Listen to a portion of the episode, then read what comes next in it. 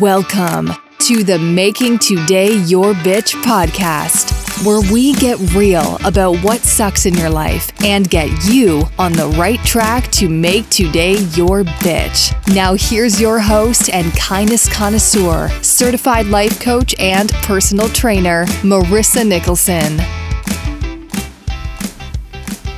Hey, y'all. I'm super excited to be able to put this podcast together for you after what was honestly a lot of prep work. I've had a couple people over the years ask me if I had a podcast or I'd be interested in making one. And to be honest with you, I never really have thought about doing a podcast before. But more recently, I don't know if it was because of what's going on in the world or maybe just the universe kind of pushing me in the right place, but I've had more people asking me if I would consider doing one. So I started. I, I did some research and I realized that this is not some easy buy some equipment, make a recording, rock on with your bad self kind of moment. This is something you really have to put time and effort into. You have to find the right host and put together artwork and an intro, and there's so much more that goes into it that I thought. So I have a lot more respect for it. I feel like anytime you ever don't know how much goes into something and you really dive in, you have a hell of a lot more respect for the people that do it. Um, and now I'm actually sitting down in front of my microphone that just came out of the box literally not just a couple days ago and and I'm stoked. If you follow me on social media, you know I absolutely love helping people. It's my calling. And if any words I can give or any of my mistakes can encourage someone else to help with their life or their situation that they're in or someone that they love, that's why I was put on this earth. I'm positive of it. So that's why I decided to do this to begin with. It is not in my nature to make myself vulnerable and, and be out there and look at me kind of a person. I'm very much an introvert. I would gladly hide behind the scenes and just help so nobody knew. But I know that in order for me to use this fire that I have to help people, I actually have to get my butt out in front of people and do it. You see, years ago, I was in a place where I knew I needed to have some change. And I was beyond sick of where I was in my life.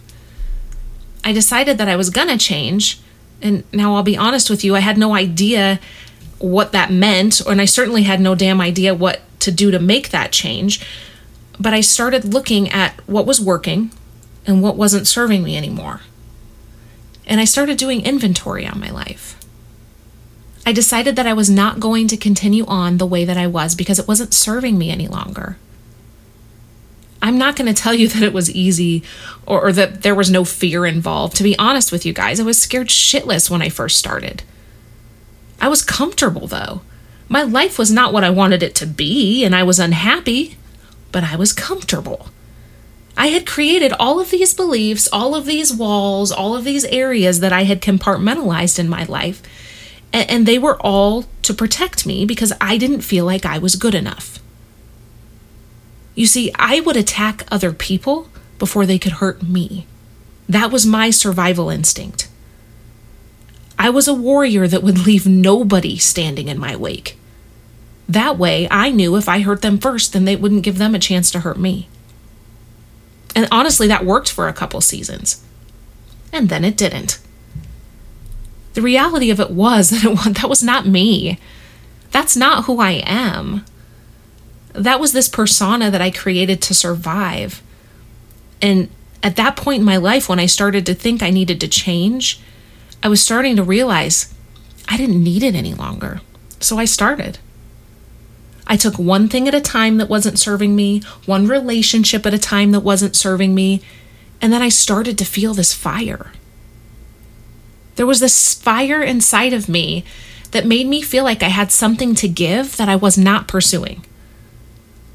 Like there was this innate path I was supposed to be on that I was literally nowhere near.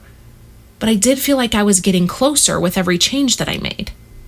And with each step, with each change, to be honest, there wasn't a moment that went by that those old beliefs weren't right there, breathing down my neck, telling me I wasn't good enough. As a life coach, I work with a lot of women, especially women that have this I'm not good enough piece that gets in our own way and it shows up differently for all of us. honestly, everyone, if you're a human being, you probably have this show up for you in some way, shape, or form. But for me, it showed up because I observed as a very young girl that I had to earn love, that it's not given to you freely. It's something that you have to be good enough to get. And I never quite figured out exactly how to be that good. And it stuck with me. It's still there. It's just not something I allow to steer the boat anymore. But if I get super deep dark and get down in my feels, that shit will show right back up for me in a heartbeat. My I'm not good enough belief fueled my fear. And once I started making these changes, what I realized was my fear started to weaken. You see, as I was doing this work, I started to visualize the process I was going through. And the funny thing about fear, I realized, is there's typically two kinds of people. The first kind of people will literally not change anything or better themselves because they are immobilized by fear. And then the second kind of person, they literally ignore fear and jump in anyway. They ignore the warning signs about possibly not landing. They don't care what's going on. There's no what ifs for them. They just jump. You have to be, in my mind, one of these people. Either you were too scared to jump or you were jumping and didn't care. You were just jumping with reckless abandon. Then, as I leaned in more, it all got a lot clearer for me. You see, I knew these first kind of people pretty well. After all, I lived there for most of my life. I got real cozy up in these people. This person typically doesn't do anything because they're so damn scared of change. It literally makes them think of the worst possible scenario and live it out in their mind so they don't do anything. This is where most people live. And and this these what ifs haunt these people. What if I jump and this job doesn't work out for me? What if I I leave this relationship and I'm lonely and it was a bad choice? You name the what ifs, they're out there for people. We have all of these what ifs that scare us so badly that we never make changes. So let's talk about these people. If this is where most of us live, why are we letting possible situations run our lives? These are not concrete, this is going to happen. These are possibilities that we're having run our lives. What if the worst what if was that you were sitting on your deathbed with all them what ifs on your list of regrets. What if I started that business? What if I asked that person out? What if I invented that random thing? What if I ended that relationship 10 years earlier? Now, you would think that these kind of people are the ones that come for life coaching the most. And that's not true. These people will never make it to life coaching or therapy or anything to better themselves because they're too afraid. They have more excuses than reasons to change. My hope for them and, and for me when I was in that bucket was that I could do the hard work, that they could do the hard work to get out of their own way and decide that what they were doing wasn't working for them. It's not serving them any longer. And if you are in this boat, I beg you, Go to therapy, get a coach, talk to somebody, but don't let fear rule your life. Don't let your what if show up for you. Don't let your bullshit get in the way of actually enjoying this life. You deserve to be able to get what you want. And I don't care what that is for you, you deserve it. If you don't believe that, you will never receive what you want. One of my favorite quotes is by Henry Ford, and he says, Whether you believe you can or you can't, you're right. Well, what does that mean? I'll tell you that it's your choice, people. You hold the key for what you want. I know that sucks to hear, right? It's far more cozy to blame your circumstances on someone else. It just is. But tell that deathbed you, tell them all your reasons. My guess is, is they don't give a shit because they've got a hell of a lot more regrets than you do reasons. What that tells me is it's in our head. It's us. We are what gets in between what we want and what we have. It's that simple. I don't care what background you come from. I don't care what circumstances your life has dealt you. You have a choice to make a change. If life is not what you want, then make a change. I am not saying that there are not people who have better lives or worse lives. There are. What I'm saying is, no matter where you are in life, and I have clients that are CEOs and clients that are teen moms, no matter where you're at in life, I promise you, the same bullshit can show up for you. And it's up to you to decide do you want it or do you not want it? And if you don't want it and you want to get better, then you have to put on your big girl panties and start walking the walk that you're talking. We can only complain about things so long, you guys. And then you just have to start believing that it's true. That's all you're going to have. Remember, whether you believe you can or you can't, you're right. There is something called the stages of change that you learn as a coach. It's the process that humans go through to make and sustain change. There are five areas, and the first one is pre contemplation. These people in pre contemplation, they're not our change makers at all. they're not making any change. They don't want to make change. They're super cozy in their lives. And it would never occur to them that they're 100 pounds overweight and they should do something about it, or that they're in an abusive relationship and it's not serving them, or that they hate their job. It doesn't even occur to them. They're literally just zombie walking through life. Next, we have the preparation folks. These people will dabble in change, but they never actually fully commit. Think about people that are always on like a hundred fad diets and it's never actually worked for them because they never actually commit to change. Then there's our action folks. This is where my second set of fear group lives. Now, the second kind of people, they seem a lot stronger, right? Because they're ignoring fear completely, that it even exists, and they're going to go balls to the wall any damn way. I am this person. Whether it be blind faith or, or just that I put on my warrior face and just rock it into battle, I'll do it any damn way. But I have realized through the years the fear is a liar. It tells you you can't do things and it tells you stories about yourself that aren't even true. Because it knows your beliefs and all your little dirty secrets and it preys on them. Think about that friend that turned on you in school and told everyone your darkest shit. That's fear. And unfortunately, we listen to it. So, these second kind of people, they don't listen to fear. They ignore it completely. They walk around it. They avoid it and they get a lot of shit done because of that. But it's just because it's a distraction. They're not actually dealing with fear. They're not actually as strong as they look. They're just super good at compartmentalizing and ignoring. Most of my survivors live in this group. Most of my survivors have gone through so much shit that they've gotten very good at ignoring when things get real and have gotten super good at putting their head down and running into battle, even though they know it might kill them. But that's what they do. They don't take care of themselves. Typically, this group has no kind of self love. They forget to fill up their cup and they run empty so long that they have no more to give and that makes you become numb. Sure, they don't get scared, but it's because they're numb, not because they're strong. It's because they're ignoring their feelings, not because they're strong. I used to think that that was it. Like you were the, either the first kind of person that didn't want to make change, or you were the other kind of person that was balls to the wall ignoring fear. But more recently, I realized that there's a third kind of person. It was right in front of me all along you know, the, the human ego is kind of funny. We tend to believe that we're like transcending even when we have super far to go.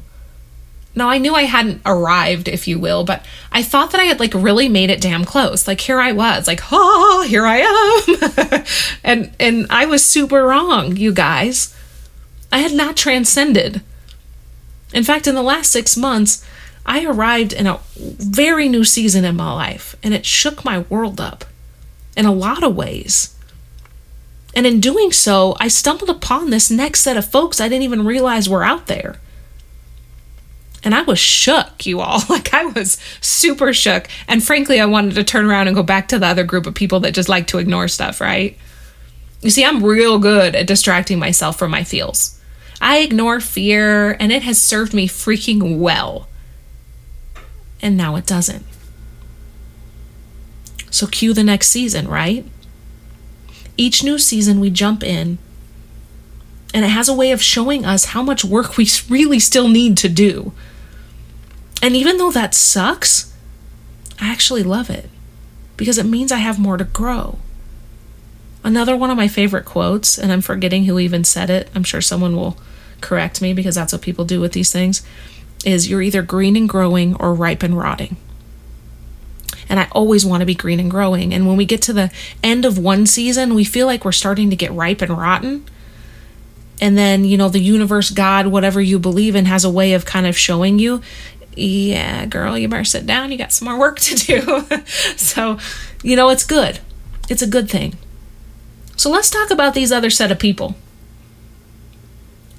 What I realize about these people is they actually walk right up to fear, like fully aware of what could happen and all of the what ifs, just staring them in the face, and they play chicken. That's right, I'm talking about playing chicken with fear. These people do not walk around fear. They do not ignore it. They walk up to it and look it in the face and they lean in. They get closer and closer. They get as close as they possibly can and they look at all of the dirty, ugly shit and they still lean in. They are not avoiding. They are not blindly running into battle. They're staring at their demons right in the eye as long as it takes to heal. Now, this is where the work lies. I spent a lot of time in the first and second groups. And I've more recently crossed over into this group of people, and it is uncomfortable over here. In fact, I don't like it. It sucks. I'm sitting over here staring at myself in the mirror for the first time in my life, and I am completely unarmed. Talk about a humbled warrior, y'all all of my walls, all of my distractions, all of my shit I told myself was true my entire life, I am calling to the floor.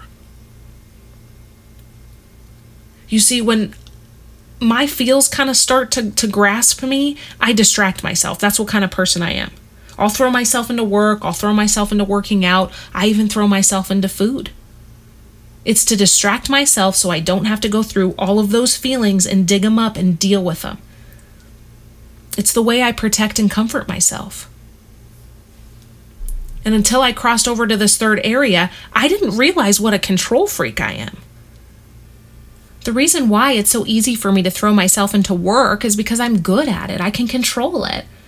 Personally, I don't have that. It's not as cut and dry or black and white. There's not any rules that you have to follow personally. So I end up throwing myself into work or working out because those are the things I can control. I honestly thought that over here I had to transcend it to some bigger, better area. And in some ways, I think I actually have. But this group right here is some of the most vulnerable people that I have ever met in my life. These people are standing naked in front of the room with what's good, bad, and ugly hanging out, and they're looking at it and dealing with it. They're not looking away, they're not averting their eyes. They are taking a long look at what's not cute and they're dealing with it. And if I can tell you anything, it's that there is nothing that I have done in my life that is harder than this shit.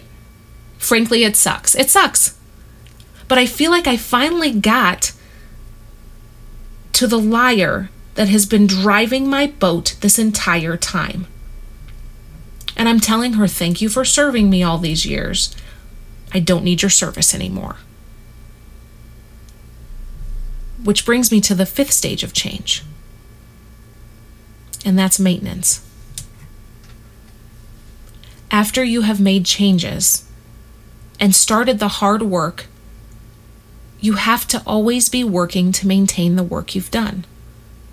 it's not a cure or something that we can walk away from once we did the hard work. Like, oh, you're not broken anymore. You go, girl. Uh uh-uh, uh. That's not how it works. These beliefs, they're never leaving you. But you get to choose if you want them to get in your way or not. No one else can. These things will continue to show up for you in your life until you decide that you want to be in one of these other buckets. Are you going to be in pre contemplation for the rest of your damn life?